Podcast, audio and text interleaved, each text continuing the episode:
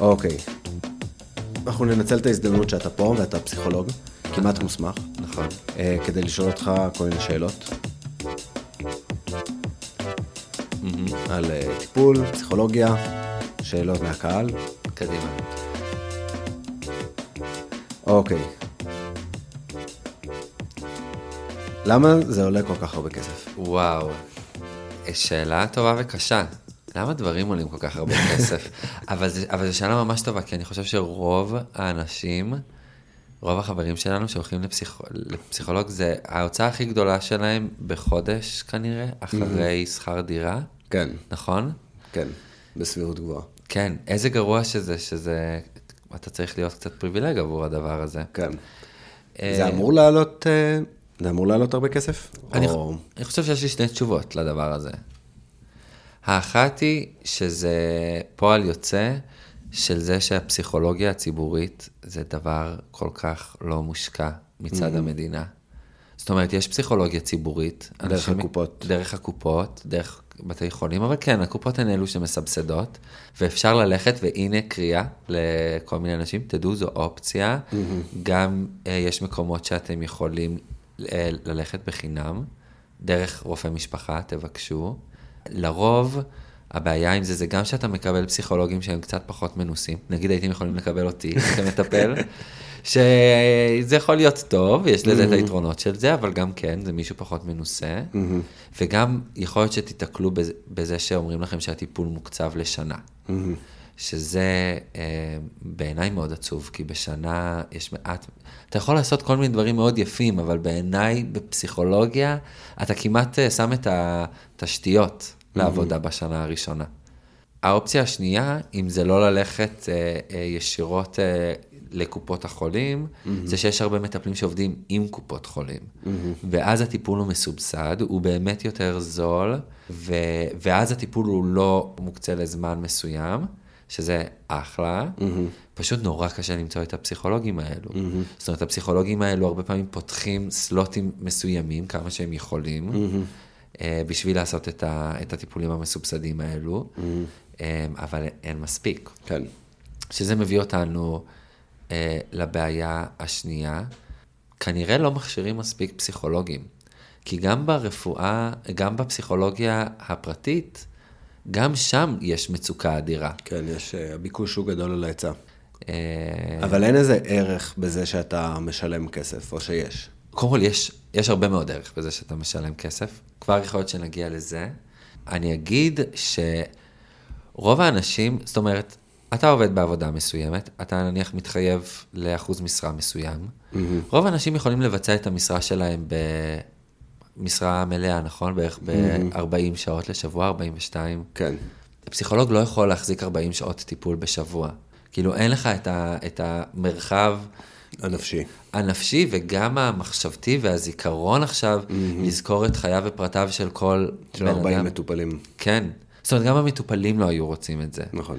כך שאתה בעצם מחזיק בערך 20 מטופלים, אולי קצת יותר אלו ש... שממש... אה, הסלינג. כן. אה, ואז, אה, אז אתה, אני חושב, אתה גם לוקח כסף על אלו ש... שאתה לא. כן. עכשיו, אתה כן עושה דברים אחרים בזמן הזה, אתה כותב על המטופלים האלו, אתה הולך להדרכות, אתה הולך להרצאות, אבל בפועל הזמן שאתה מקבל עליו קשב, כסף הוא 50 אחוז מהזמן. Mm-hmm.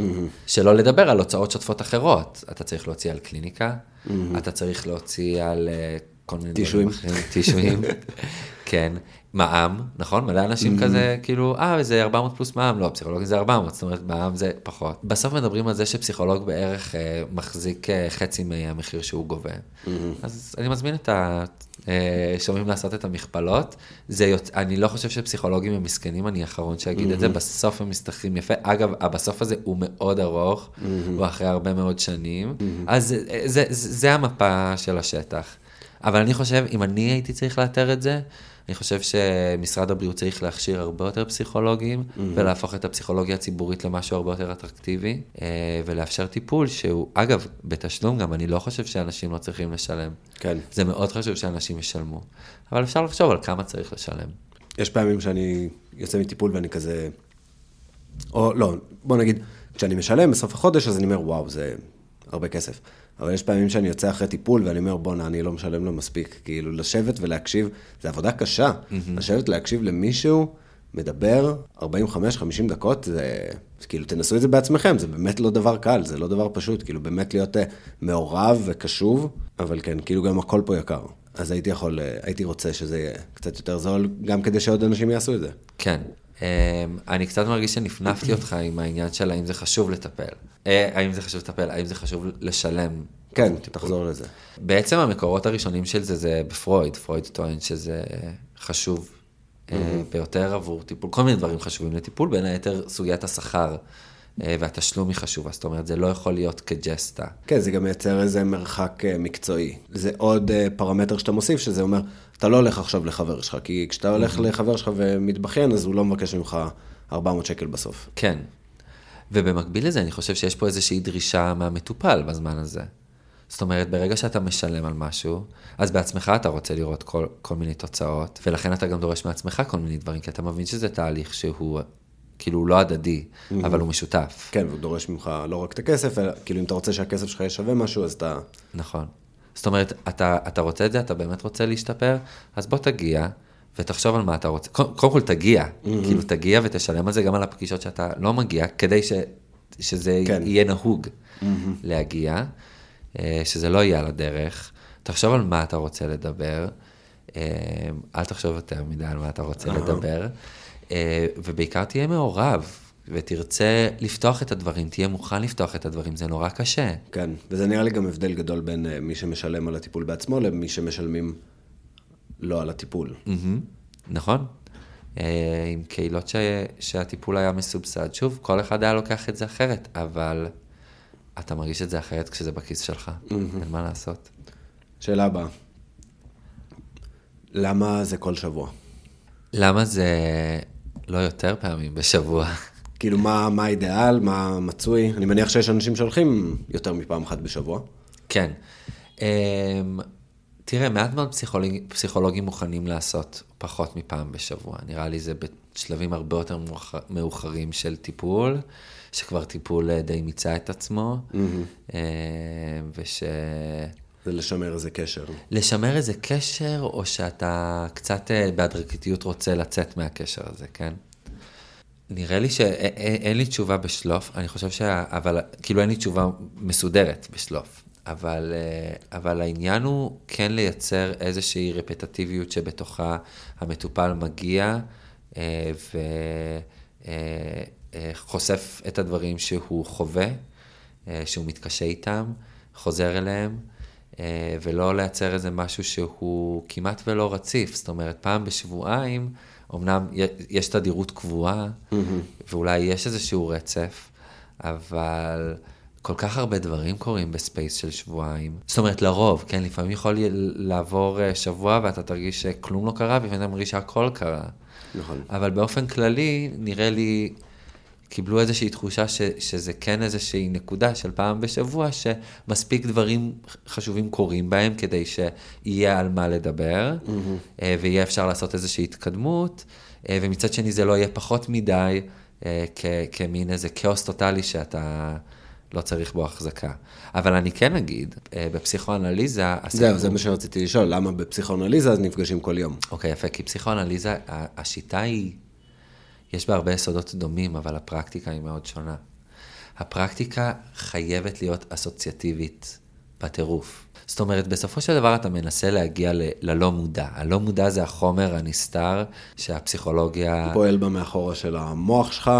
שהוא מתווה הרבה מדפוסי הפעולה שלך, מדפוסי הרגשות שלך, ושהתקווה היא שאם תוכל להבין אותו, עוד פעם, תלוי של מי התקווה. פרויד נראה לי חשב שאם תוכל להבין אותו, אז תוכל לשנות כל מיני דברים. אחרים יגידו שאם תבין, לא יודע, איזה חסכים חסרים לך, אז תוכל להבין איך אפשר לתת להם מענה וביטוי ומילוי, כן. אז כדי להגיע לתת מודע נדרש מפגשים יותר רציפים, יותר ארוכים גם? אוקיי, אז פה אה, הפסיכואנליזה פשוט אה, אה, יצרה לעצמה טכניקה מסוימת שנקראת אסוציאציות חופשיות. זאת אומרת, אם נלך אחורה יותר, אנחנו נגיע להיפנוזה. כן, זהו. אז ההיפנוזה זה בעצם הראשית של, של כל הסיפור, זה, זה, זה, זה כמעט, זה עוד לפני פרויד. שהיפנוזה, כאילו רק נשים פה איזה הערת שוליים, זה fucked up shit, שכזה לא מדברים על זה מספיק, זה איזה משהו שאנחנו מדחיקים מהתודעה שלנו. נכון. במיוחד בישראל נראה לי שיש גם, אתה צריך להיות אה, מורשה. כאילו יש כן. כזה רישוי אה, ספציפי ל- לעשות משמעית. היפנוזה, ויש איזה פסק דין, אתה מכיר את זה? לא, לא הכרתי. על אה, מישהו שעשה היפנוזה באיזה קניון, אני חושב בדימונה או משהו, והוא הפנט מישהי, והוא לא הצליח להוציא אותה מההיפנוזה, והייתה כאילו יואו. בתרדמת לאיזה כמה חודשים. די. משהו כזה, אני בטח לא מדייק בעובדות, אבל בעקבות הדבר הזה, יש כל מיני, אח שלי יכול אה, לעדכן אותי, אבל דיברנו על זה פעם. ולכן אה, היפנוזה זה דבר מאוד לא נפוץ בישראל, יש מעט מאוד אנשים שכאילו מורשים לעסוק בזה. תראה, אם אנחנו נקפוץ לסוף, אז, אז בעצם הסיבה, אחת הסיבות ש, ש, שהפסיקו עם זה, זה כי התחושה הייתה שהרבה פעמים המידע שאתה מקבל מזה, הוא בסוף, הוא לא, הוא לא הדבר הזה שאתה מדמיין שמישהו בהיפנוזה ופולט הכל. כן. כן, הרבה פעמים אה, אה, זיכרונות יכולים, יכולות להיות מושתלים, אה, תחושות לגבי כל מיני אירועים. זאת אומרת, אתה לא באמת מקבל איזושהי גישה ישירה ל... לאו דווקא למאורעות בצורה עובדתית. כן, אלא אז אתה צריך כאילו איזה הכרה של בן אדם. כן. עכשיו, אה, אוקיי, אז, אז אנחנו מתחילים מהיפנוזה, אז היפנוזה, אז היו מופעים ראוותניים שהביאו אה, כל מיני אנשים, בעיקר באותה תקופה אלה היו נשים, אה, שסבלו מכל מיני דברים, בעיקר זה היה היסטריה, היסטריה זה כן. סיפור בפני עצמו. בעצם היסטריה זה, זה כל מיני תופעות פסיכוסומטיות אה, ראשוניות, של ש, נגיד שיתוק של איברים או כל מיני דברים כאלה, שברמה המדעית ידעו שאין להם הסבר רפואי, אז ההסבר הוא רגשי. בתוך איזשהו תהליך של היפנוזה, אז הצליחו פתאום להעלים כל מיני תופעות, אנשים שלא יכלו ללכת או להזיז גפיים, פתאום הצליחו להזיז כל מיני דברים. וואו. ואז פרויד התחיל לשחק עם זה, ובעצם גילה שהוא לא מאוד טוב בזה. אז הוא התחיל לפתח אה, דברים אחרים, וזה בא ביחד עם ההבנה שאפשר גם לשתול כל מיני דברים. אז הוא חיפש משהו אחר, הוא הגיע לאסוציאציות חופשיות. מה זה אסוציאציות חופשיות? שכב על ספה, אני אשב מאחורה, אל תראה אותי, אל, אל תחשוב שאתה בהכרח בא באיזושהי אינטראקציה הדדית עם איזה מישהו, כמה שיותר לנסות להעלים את הפסיכולוג, לאו דווקא ממקור קר ומנוכר, אלא כדי כן לאפשר לבן אדם להגיע לאיזשהו מוד אסוציאטיבי, שמאפשר לו פתאום להגיע לכל מיני תחושות, רגשות, אה, אה, אה, זיכרונות, שהוא לא חשב עליהם כן. המון זמן. זה כמו שנגיד אתה עושה מדיטציה לעשר דקות, וכאילו מנסה לבלום מחשבות, פתאום עולות לך מחשבות שאין לך מושג מאיפה הן מגיעות, כי הן פשוט כאילו צפות. בטח. והבעיה היא שאנחנו לא לוקחים את העשר דקות האלה אף פעם, אנחנו לא יושבים בשקט, בדממה, ומנסים כאילו לחתור לתוך באמת האסוציאציות החופשיות האלה. אז כאילו אתה אמור לעשות את זה במרחב כביכול סטרילי, עם מישהו שמאזין ומנתח את מה שאתה אומר? כן. אז הפוזיציה של המטפל במקום הזה זה באמת לשמור על איזושהי מידה מסוימת של ריחוק כדי לאפשר למטופל להיכנס לשיח אסוציאטיבי חופשי עם עצמו, אז זה, בלי שאלות מנחות? ומנגד גם לדעת לשאול שאלות במקומות שבהם אתה מרגיש שאתה יכול לעשות איזושהי, איזושהי קפיצה או לחבר כל מיני חיבורים. פה גם נכנס רובד פרשני בשלבים מאוחרים יותר, שבהם אתה מחבר כל מיני נקודות. וזה הסמכה של פסיכואנליטיקאי. נכון. אז זה אחרי שפסיכולוגי, בעצם במסלול הפסיכולוגי, אז אחרי שאתה עושה אה, התמחות פסיכולוגית, אז אתה יכול ללכת לכל מיני בתי ספר לפסיכואנליזה, ובהם אתה עושה את ההסמכה הזו. זאת אומרת, זה בשלב הרבה יותר מאוחר. מעניין אותך? אה, זה כן מעניין אותי, אבל הרבה דברים מעניינים אותי, אז אין לי מושג. נראה לי צריך ממש ב- לבחור בפינצטה את הבן אדם שאתה רוצה לעשות לו פסיכואנליזה. כן, נראה לי זה יכול להיות מאוד קשה עם בן אדם ש... כן, שלא בא לך בטוב ושום משעמם. וואו, ושהאסוציאציות שלו הן נוראיות, אתה כן. יכול לחשוב על משהו וואו. קשה יותר מזה? אה, שאלה הבאה, למה זה רק 45-50 דקות? אה, זו שאלה מצוינת, שמדי פעם אני חושב עליה, ואז אני שוכח אותה. אני רק יכול להגיד שזה נשמע לי הגיוני כעשר דקות של לתת למטפל זמן לנשום, רגע, לאסוף את עצמו, לכתוב קצת דברים, אם יש לו לכתוב, ולהיות מוכן כאילו למטופל הבא, ואיכשהו אתה סוגר ככה שעה. שעה. אה, אבל... אה, אבל מבחינת המטופל זה... שמע, יש מטופלים שמבקשים לעשות פגישות ארוכות יותר גם, וזה קורה. אפילו לי היה איזה רגע שדיברתי על זה עם הפסיכולוגית שלי. היו תקופות שהרגשתי שאנחנו ב-50 דקות אה, לא לגמרי מצליחים להגיע לדברים. כאילו, מה זה לא מצליחים? להפך, אנחנו מגיעים ואז אנחנו נאלצים להיעצר. כן. וד- ו- והיה בינינו דיבור על להרחיב את ה... ומה עם אה, הטיפול. פחות? אנשים שרוצים טיפולים של חצי שעה? נראה לי זה כבר נכנס לאזור של הימנעות. אה, אבל אה, כן, נראה לי לוקח גם זמן להיכנס למוד הטיפולי. כן. ולי היו מטופלים שזה מאוד היה ברור בהם, והם בעצמם היו אומרים את זה, היו אומרים שלוקח להם זמן לחמם את המנוע, ועד שהם חיממו את המנוע הם מרגישים שצריכים לצאת. כן. ויש גם את התופעה הזו של המטופל בדלת, לא? שכאילו, כשאתה, בדיוק. כשאתה קם לצאת, אז פתאום אתה כאילו, הגעת בעצם לנקודה ואתה חייב ללכת. זה, זה אדיר בכלל. שכאילו יש, יש איזה אירוע ואז ברגע האחרון בום מפילים איזה פצצה mm-hmm. או איזה טראומה עמוקה נחשפת ו- ו- והזמן נגמר ויש מטופל שמגיע עוד רגע ואתה מנסה להיות אמפתי ומה זה מנסה אתה, אתה mm-hmm. כאילו אתה, אתה שם כאילו. כן. עם המטופל אתה באמת אמפתי אבל מצד שני אתה לא יכול שלא להרגיש את לחץ הזמן. וואו. איך יודעים אם המטפל שלך טוב או לא? וואו. אמ, כאילו אני יכול לענות על השאלה הזאת, נראה לי כמעט רק מהצד של מטופל, למעשה. כאילו פה גם אתה יכול mm-hmm. לשתף מהצד שלך, כי uh, זה מאוד מבלבל כשאתה מטפל. לדעת כמה אתה עוזר, גם יהיו מטופלים שיגידו לך את זה, ו- mm-hmm. ולפחות אני עדיין הרבה פעמים נשאר עם ספק. כאילו, יכול להיות שטוב להם פה, אבל האם אני מספיק, כאילו, mm-hmm. עוד כל מיני דברים. אולי זה שטוב להם זה לאו דווקא כאילו המדד נכון. הנכון, אולי צריך להיות קצת יותר קשה. Mm-hmm. אני יכול להגיד מהחוויה שלי, עם הפסיכולוגית שלי, שלקח לי הרבה מאוד זמן אה, להרגיש שהיא אה, טובה עבורי.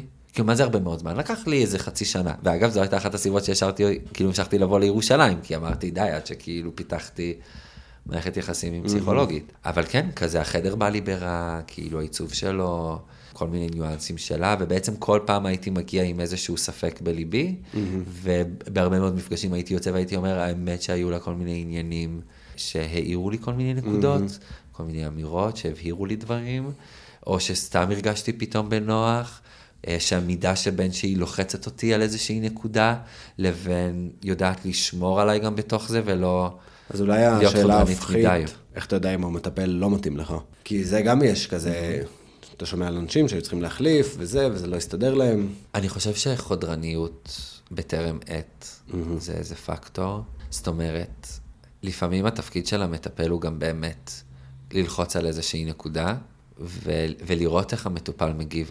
אי אפשר שזה יהיה רק נעים הרי, נכון? Mm-hmm. ומנגד, לפחות עבורי כמטופל, בכל מיני רגעים הייתי צריך שהמטפלת תדע לכבד את ההגנות שלי, mm-hmm. ולא לשמוט לי את הקרקע מתחת לרגליים. לא אה, למהר, לא לתקוף. לי זה היה מאוד חשוב, תוך mm-hmm. כדי. והיו רגעים שהרגשתי שזה קצת תוקפני, אבל יש הבדל בין רגעים לבין חוויה mm-hmm. כוללנית. כן. אה, ואני חושב, אגב, אני חושב... יש הבדל בין לאמת אותך לבין לתקוף אותך. נכון. ואני חושב ש... נגיד, אני חושב על אחי הגדול, ש... המטפלת שלו, להפך, היא הולכת איתו ראש בראש, mm-hmm. וזה מה שהוא רצה. החוויות הנעימות או ההדרגתיות, זה לא עשה לו טוב. Mm-hmm. זאת אומרת, אנשים שונים ירצו דברים אחרים, אבל זה, זה מה שאני הייתי צריך באותה תקופה. הייתי צריך להרגיש מובן, גם כשאולי הסיפורים שסיפרתי הם לא היו לחלוטין mm-hmm. קוהרנטיים. בעצם זה מתבסס על אמפתיה, נראה לי, בסופו כן. של דבר. זאת אומרת, הייתי צריך להרגיש שמי שהייתי רואה אותי בעיניים חיוביות, גם כשהוא לוחץ לי על כל מיני נקודות שהן קשות. אבל אם אתה לא מרגיש את זה, או מרגיש, כאילו, אתה אמור להגיד למטפל שלך איזה מין גישה אתה רוצה? אני חושב שאחד הדברים הכי אדירים בטיפול, זה כשמתחילים לדבר עם המטפל על הטיפול. Mm. זה, רג, זה רגע שבו נפרץ כל מיני דברים. כי באותו הרגע אתה לא רק מדבר על כל מיני דברים, אלא אתה מתחיל לחוות אותם בתוך אינטראקציה mm-hmm. של המטפל. פה נכנסים כל מיני כותרות של העברה, והעברה mm-hmm. נגדית וכל מיני דברים כאלו, או, או תיאוריות התקשרות למיניהן. להצליח לחוות משהו עם המטפל שאתה חווה באופן קונסיסטנטי אל מול הרבה אנשים בעולם, ואז לנסות וגם לשבור את זה, או לנסות ולא יודע מה להגיד שזה לא נעים לך, שזה לא מתאים לך. אה, זה mm-hmm. דבר שהוא, שהוא, שהוא יכול להוביל להמון תולדות, זה בעצם עבודה על דברים בחדר, שאחר כך יכולים להוביל לשינויים בחוץ. נגיד, אני יכול לספר שוב פעם מהחוויה mm-hmm. שלי, שלי יש הרבה דפוסים מאוד מרצים, או לפחות היו הרבה דפוסים מרצים, שהיום הם קצת יותר התגמשו, ועד שלא יכולתי להגיד למטפלת שלי שהיא מביאה לי את הסעיף, ושאני לא מסכים איתה, ושהיא מעצבנת אותי, או אפילו כזה, אפשר כוס מים, כאילו, ברמה כזאת, אז היה לי קשה לעשות את זה כלפי חוץ. Mm-hmm. ו- ויש לי עוד המון דוגמאות כזה עם, עם אנשים וחברים ומטופלים ודברים כאלו, שזה זה, זה רגע מאוד עוצמתי עבור אה, הרבה אנשים לבוא ולפתוח משהו עם המטפל. על משהו שחורק קצת בתוך הטיפול, על משהו שלא כל כך נעים. Mm-hmm. כי זה אופציה להתחיל לדבר על מהם הדברים האלה ש... נכון. שהם לא נעימים. וזה גם כאילו קצת קשור ל... לעוד שאלה של כאילו, האם אה, אני צריך להכיר את ה... איזה היכרות אני צריך עם המטפל או מטפלת שלי? כאילו היכרות, אתה יודע, רגילה. Mm-hmm. כמה אני צריך לדעת עליו או עליה, מי הוא, שם משפחה, כמה ילדים, כן. איפה הוא גדל, כאילו, כל השאלות האלה. אני לא יודע כלום על המטפלת שלי. להערכתי, אני גם לא מספר הרבה למטופלים שלי עליי. Mm-hmm. אני קצת, אה, נראה לי קצת יותר אולד, כאילו, מה זה אולד פשן? אני, אולי רוב המטפלים הם ברמה שלי, אבל אני כן זוכר הרבה שיחות על זה עם אנשים בתואר, שאני חושב שאני לא רואה ערך רב בלהביא את עצמך. זאת אומרת, אני חושב שהרבה פעמים, יש אנשים שכן מחפשים את ההדדיות הזו, mm-hmm. ומבחינתם האסימטריה הזאת היא, היא מוזרה, היא לא אנושית, היא לא אמפתית. כן, כאילו, אם המטרה היא להגיע ל... אני לא יודע מה המטרה. כאילו, אבל יכול להיות שאנשים מפרשים את המטרה בתור לייצר איזושהי אינטראקציה בריאה עם בן אדם אחר שאכפת לו ממך ומכיר אותך. ויש אנשים שלא יכולים לעשות את זה בלי להבין מי הבן אדם שעומד מולם. ואז אני חושב, אני לא לגמרי ביני לבין עצמי פוסל, ה... פוסל אסכולות כאלו, כי יש כאלו שמתבססות הרבה על self-disclosure מצד המטפל. אני פשוט לא בטוח שאני מבין את ההכרחיות, זאת אומרת, לי גם, כאילו, אני אפילו חושב על זה במובנים פונקציונליים, זאת אומרת, mm-hmm. בסוף המטופל מגיע אליי, הוא משקיע זמן, הוא משקיע כסף כדי לטפל בעצמו. Mm-hmm. עכשיו, אני חושב שבמובנים רבים הדינמיקה עמוקה יותר. אה, ביני לבין המטפלת היא לא קשורה בהאם היא נשואה או לא. האם היא אה, אם חד-הורית, אה, טוב, זה בעצם אותו דבר שאני כן. אומר, אבל האם היא שמאלנית או ימנית, כמה, כמה היא, לא יודע מה. אם היא מאמינה באלוהים או ב... כן. אני לא מרגיש שאני צריך למצוא איזשהו דמיון או איזשהו שוני ולדבר סביב זה, את, ה, את הכאבים ואת הקשיים שלי. אה, ונראה לי אולי גם יש בזה איזושהי בשורה מסוימת לאנושות שכזה, למה אנחנו צריכים מישהו שהוא דומה לנו כדי שנחשוב שנהיה מובנים? Mm-hmm. וגם... לא, אבל גם שזה זה בעצם לא זה, זה לא שיחה רנדומלית בין שני אנשים, זה לא כאילו נכון. הדינמיקה. יש לנו הרבה דינמיקות שהן לא שוויוניות, כאילו דינמיקות בין הורים. נראה לי זה, זה הדינמיקה ש, שנלקחו ממנה הכי הרבה mm-hmm. דמיון, נכון? בין מטפל והורה. גם אנחנו לא חשופים להרבה מאוד דברים, mm-hmm. ולהרבה מאוד צדדים של ההורים, וזה בטוח לא נכון. דינמיקה שוויונית. איך מתכוננים לטיפול מצד המטופל? ש... אני רק אשים את זה בקונטקסט, שכזה לפני טיפול, אני כזה fuck, על מה אני אדבר, או ערב לפני הטיפול, אני כזה, טוב, מה היה לי השבוע? אה, בדרך ל... אני כזה, בא לי לדבר על זה, לא בא לי לדבר על זה, וכאילו, האם זה טוב, לא טוב, צריך להתכונן, צריך לעבור טבולה ראסה? אני חושב שיש משהו מאוד חזק בלבוא לא מתוכנן. Mm-hmm. כי אנחנו חוזרים למקום של האסוציאציות החופשיות. לבוא לא מתוכנן מאפשר לך פתאום לנוע בין כל מיני מחשבות ואירועים שונים, ובעצם מתוך זה אתה בצורה בלתי נשלטת מגיע פוטנציאלית לדברים יותר חזקים או לרגשות יותר עמוקים וחזקים שבלא מודע שלך. Mm-hmm. ככל שאתה בא יותר מתוכנן לכאורה, אז אתה כמעט יכול להגיע על פי סקריפט. Mm-hmm. לא חשוף ו... כן, אבל בסדר, כאילו, אה, אידיאל אה, לחוד mm-hmm. ומציאות לחוד, נכון? כאילו, בסופו של דבר, יש דברים שאנחנו רוצים אה, לדבר עליהם, יש דברים שיותר מפריעים לנו, mm-hmm. אה, אנחנו משקיעים בזה כסף, אנחנו לא רוצים לבוא ולהרגיש שלא ניצלנו את השעה הזאת, וגם, יש איזה מרחב להיות אה, חופשיים ואסוציאטיביים, mm-hmm. גם בתוך מרחב שאתה מנסה לחשוב על מה אני רוצה לדבר. כן, לגמרי. אני חושב שכמו הרבה דברים בחיים, אה, חשוב לשמור על איזושהי גמישות. Mm-hmm. זאת אומרת, אה, לא לנסות להיות אנאליים ולבוא תמיד מוכנים מראש. באמת קשה להימנע כאילו מהתחושה הזו שאתה עוד פעם מגיע לאיזשהו פרפורמנס. Mm-hmm. כאילו אתה עוד פעם צריך אה, להציג את עצמך באור מסוים, ואת הצדדים החיוביים שלך ואת הצדדים השליליים, כאילו, לייפות אותם, זה בדיוק המרחב להימנע מהדברים האלה. Mm-hmm. זה מאוד קשה. זאת אומרת, זה קל להגיד את זה. כן. כאילו, קל לבוא ולהגיד, אבל זה המרחב שאתה באמת יכול להיות בעין, לא ביקורתית ולא שיפוטית, ולא רק שאתה יכול, עדיף שתהיה. כן. כי אחרת כאילו אתה ממשיך להמשיג את ה... לא להמשיג, ל- ל- ל- להציג את המחזה הזה. כן, או להתנצל על דברים שאתה כן. באמת חושב, לא להרגיש בנוח. אבל זה נורא קשה. כן. אבל פה הכוח של הזמן. זאת אומרת, לאורך זמן זה נורא קשה לעשות, וגם פה המקום של המטפל, לא לאפשר לך בהכרח לעשות את הדברים האלו, וללחוץ אותך למקומות האלו, ולהוכיח לך שאפשר להיות, כאילו, שזה גם בסדר אה, אה, כן, לא להיות מושלם. לא להיות מושלם. זה מוביל אותי לשאלה הבאה. האם חייבים לדבר על הכל? שאלה טובה. כן ולא. אולי נתחיל מהלא. אמ, אני חושב שיש הרבה, אה, יש המון דברים שאפשר לדבר עליהם במציאות, נכון? אני לאורך הרבה מאוד זמן לא הייתי מדבר על הטיפולים שאני מחזיק בתור מטפל, בתוך הטיפול שלי. שאני חושב שביחס לחברים שלי בלימודים, הרבה פעמים הייתה איזו הפתעה כשהייתי אומר את זה, כי הרבה אנשים, זה היה המקום שבו הם מדברים, משתפים. כן, והרגישו שהם פורקים. צריכים לפרוק את הדברים האלה, ופתאום כאילו, כאילו זה משהו שלא, שלא הלכתי אליו. יש לזה כל מיני סיבות, כן? כאילו הרגשתי מספיק שיש מקומות אחרים לעשות את זה. אה, והיו הרבה, הרבה דברים שהרבה יותר הרעישו אותי, שהיה לי חשוב לדבר עליהם, ורציתי לדבר עליהם, ובערו בי, ו- והייתי צריך לדבר כמעט רק עליהם. אז זה הגיוני לי לעשות איזושהי העדפה שכזו.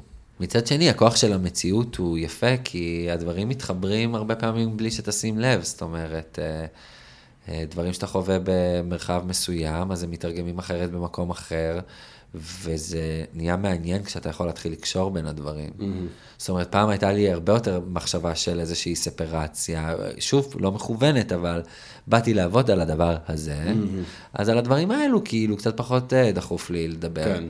ופתאום אני, אני לומד לגלות שכמה כמה כוח יש בכל מיני חיבורים שאפילו לא חשבתי עליהם. אז הדברים מתחברים, ופה זה הכן. חשוב להביא הכל.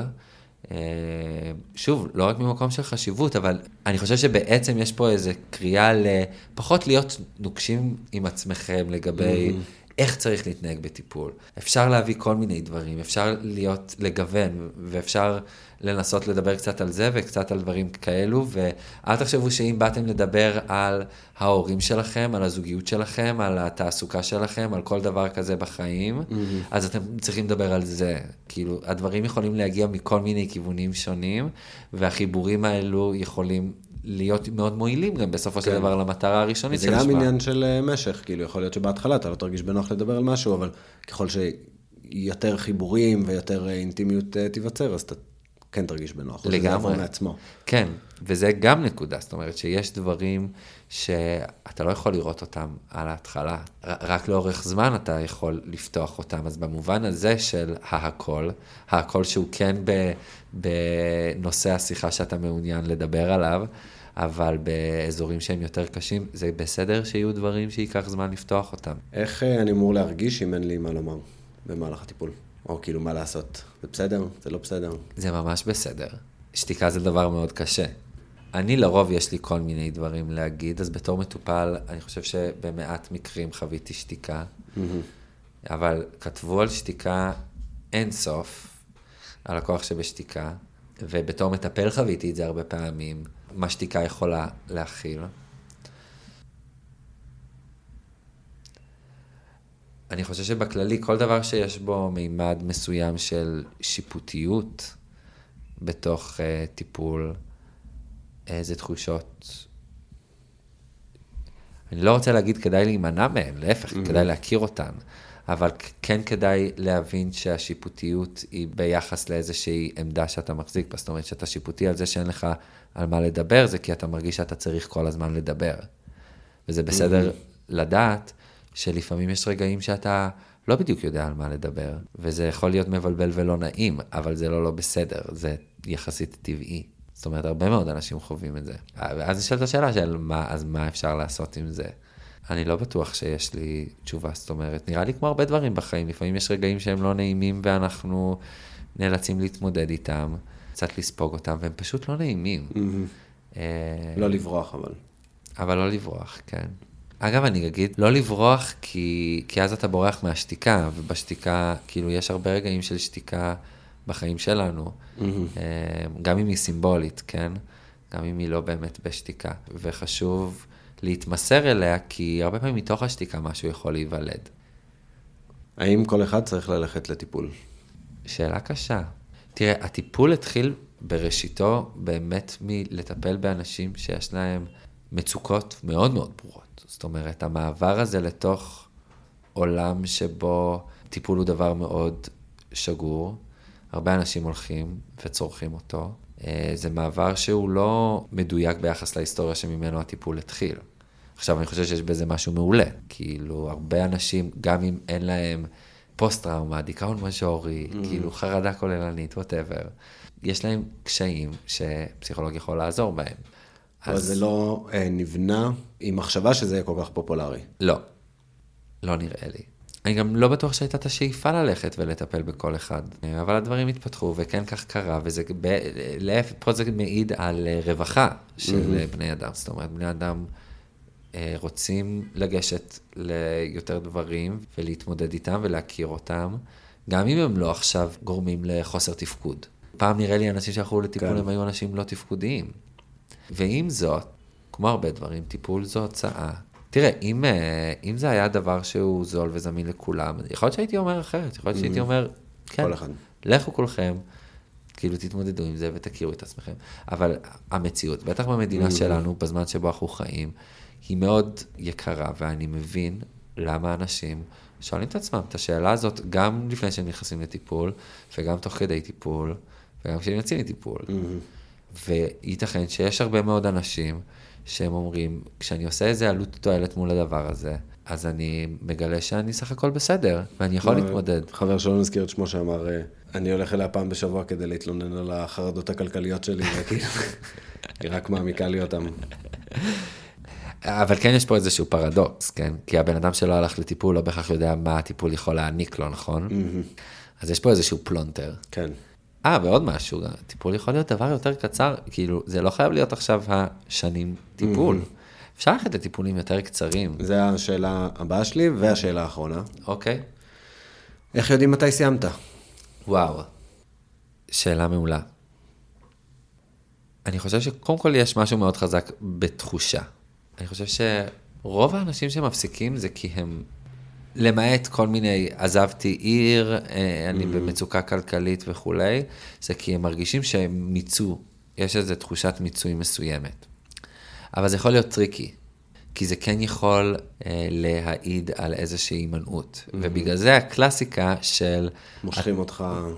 כן, שהפסיכולוג שמושך חזרה פנימה לחדר mm-hmm. הטיפול. וזו קלאסיקה שגם מטפלים כאילו חייבים להיות זהירים איתה ומודעים אליה. עם זאת, אני אגיד שנראה לי תמיד שווה להיזכר לאיזה מטרות הגעת בהתחלה. ומטרות זה דבר שלדעתי הוא חשוב, סך הכל בטיפול.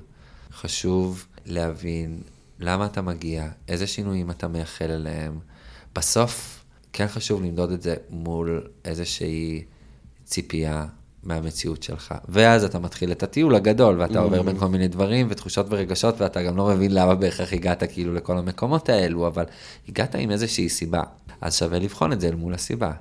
אם אתה מרגיש שהסיבה הזאת מוצתה או הושגה, או, או אתה מבין שאתה לא יכול להשיג אותה בדיוק ככה, אבל mm-hmm. אתה השגת את הדבר הטוב על יד, אז יופי. העניין הוא שלפעמים יש מטרות נוספות שמתווספות, שזה אולי קצת בעיה של עשירים, תרתי משמע, ואז אתה יכול להחליט האם אתה ממשיך או לא. אני חושב שגם פסיכולוגים וגם מטופלים צריכים לחשוב, לדעת שהרגע הזה של לסגור טיפול זה רגע שבסדר לקחת בו עוד רגע, mm-hmm. להתבונן ולחשוב ולהבין מהם המניעים. האם זה הימנעות או האם זה... כן, ולא לפחד שהפסיכולוג בהכרח אומר, בואו ניקח עוד רגע לדבר mm-hmm. על זה. מצד שני אני אגיד שלדעתי מאוד טריוויאלי, או, או, או לא טריוויאלי, אבל צריך כדאי גם להחזיק שאפשר לחזור לטיפול. זאת אומרת, להיפרד זה לא, זהו, יאללה, כאילו עכשיו אתה מקבל את ההחלטה, כן או לא, סופית. כאילו, לא, אפשר לחזור אם אתה מגלה אחרי איקס זמן שהדברים לא מיצו את עצמם, שפתאום אתה מרגיש אחרת כלפי הפרידה הזאת. ונראה לי ככל שמטופלים ומטפלים יזכרו את זה, הדבר הזה יהיה קצת פחות טעון, ואז גם יהיה אפשר יותר לדבר על... על האם זה העיתוי המתאים או לא. יפה. כן. מה אתה חושב על השאלות? וואי, שאלות מעולות, כל כן, הכבוד. יש ל- משהו שפספסתי לדעתך? מה השאלה ששואלים אותך הכי הרבה? חושב, אה, מטפל גבר, מטפל אישה. Mm. נכון, זו סוגיה. לא, ובכלל כל הסיפור של אה, העברה לא נגענו, וכזה התאהבות. כן. אז בואו נדבר אה, אולי רגע רק על, כאילו אני אגיד כמה מילים על מטפל או מטפלת, ואם תרצה לשאול על אה, התאהבות ודברים כאלו. האמת שבעצם הם קשורים, אז פשוט אני אתן איזה תשובה ונזרום עם זה. כן. אז אה, מטפל אישה, מטפל גבר זו שאלה אה, טובה, נחמדה, חמודה בעיניי. בסוף היא, היא, היא מלמדת את זה שהבן אדם שמחפש טיפול אז הוא רוצה להרגיש בנוח ומוגן בתוך הטיפול, נכון? ויש אנשים שירגישו את זה יותר עם, אה, עם אה, גברים ויותר עם נשים, וזה בקשה ממש לגיטימית בעיניי ומובנת. עם זאת אני אגיד שבסוף טיפול יכול לנוע דרך שני הצירים האלו. זאת אומרת, אין נכון ולא נכון. אולי יש איזה, אפשר לחשוב שזה יכול להיות מעניין לפעמים. כאילו, נראה לי הרבה פעמים חושבים שדווקא מול גבר, אה, כאילו מול המין הנגדי, זה יכול להיות, אה, בעצם זה לא כזה נכון, כי דווקא הרבה, הרבה גברים הולכים לנשים. נראה לי אישה ממקום אימהי יותר, כי זה, זה מיוחס עם רגש. אבל הרבה פעמים דווקא העבודה אל מול או המין השני, או אותו המין, אז הוא יוליד דברים אחרים, כי אנחנו טעונים ביחסים שלנו אל מול גם ההורים שלנו, אבל לא פחות מזה, המגדר אליו אנחנו שייכים, והאופן שבו אנחנו תופסים את המגדר שלנו. זאת אומרת, את האופן שבו אנחנו תופסים את הנשיות שלנו, ואת האופן שבו אנחנו תופסים את הגבריות שלנו, ובמקומות האלו זה יכול להיות מאוד מעניין לבוא מול אותו או מול אה, בן המין השני. כך שאני ממש לא חושב שזה משנה האם הולכים לכאן או לכאן. אני מבין אנשים שהנוחות הראשונית שלהם הולכת לכיוון מסוים, אבל אני גם מזמין אנשים לאתגר את זה. כן. לא, זה נראה לי גם אה, מטפל מבוגר מול מטפל צעיר. נכון. גם שם, בסוף, נראה לי, יש דברים לכאן ולכאן. מטפל מנוסה הוא... אתה כאילו לספור- שואל איזה צד באישיות שלי אני רוצה שיבינו. אתה מדמיין לעצמך איזה מטפל מדומיין, והוא יבין טוב יותר את הרפרנסים שלי, או נכון. דווקא הוא לא יבין את הרפרנסים שלי, זה גם טוב, כאילו... אבל, ואז אתה יודע, כשאתה פתאום מתחיל לפרוט את זה, אתה מבין שיש לך מאוד, מעט מאוד שליטה לגבי זה, אבל לדעתי מטפל טוב, כאילו לא באמת צריך להכיר את הרפרנסים. זאת אומרת, הוא צריך לדעת לדבר איתך על הרפרנסים האלה ואיזה משמעות יש לך אליהם. אה, ואם זה על הדרך הוא יודע גם, אז סבבה. כן. אבל אה, כמו, לא יודע למה זה פתאום עולה לי, אבל כמו, כמו לדבר על בני זוג, מה עדיף? בן זוג שחווה את אותו, כאילו העולמות שלכם הם חופפים, או מישהו שמביא איתו משהו אחר, מה עדיף? כאילו, שאלה. כן. יפה. עוד משהו? לך יש עוד משהו? לא, ממש נהניתי. יופי.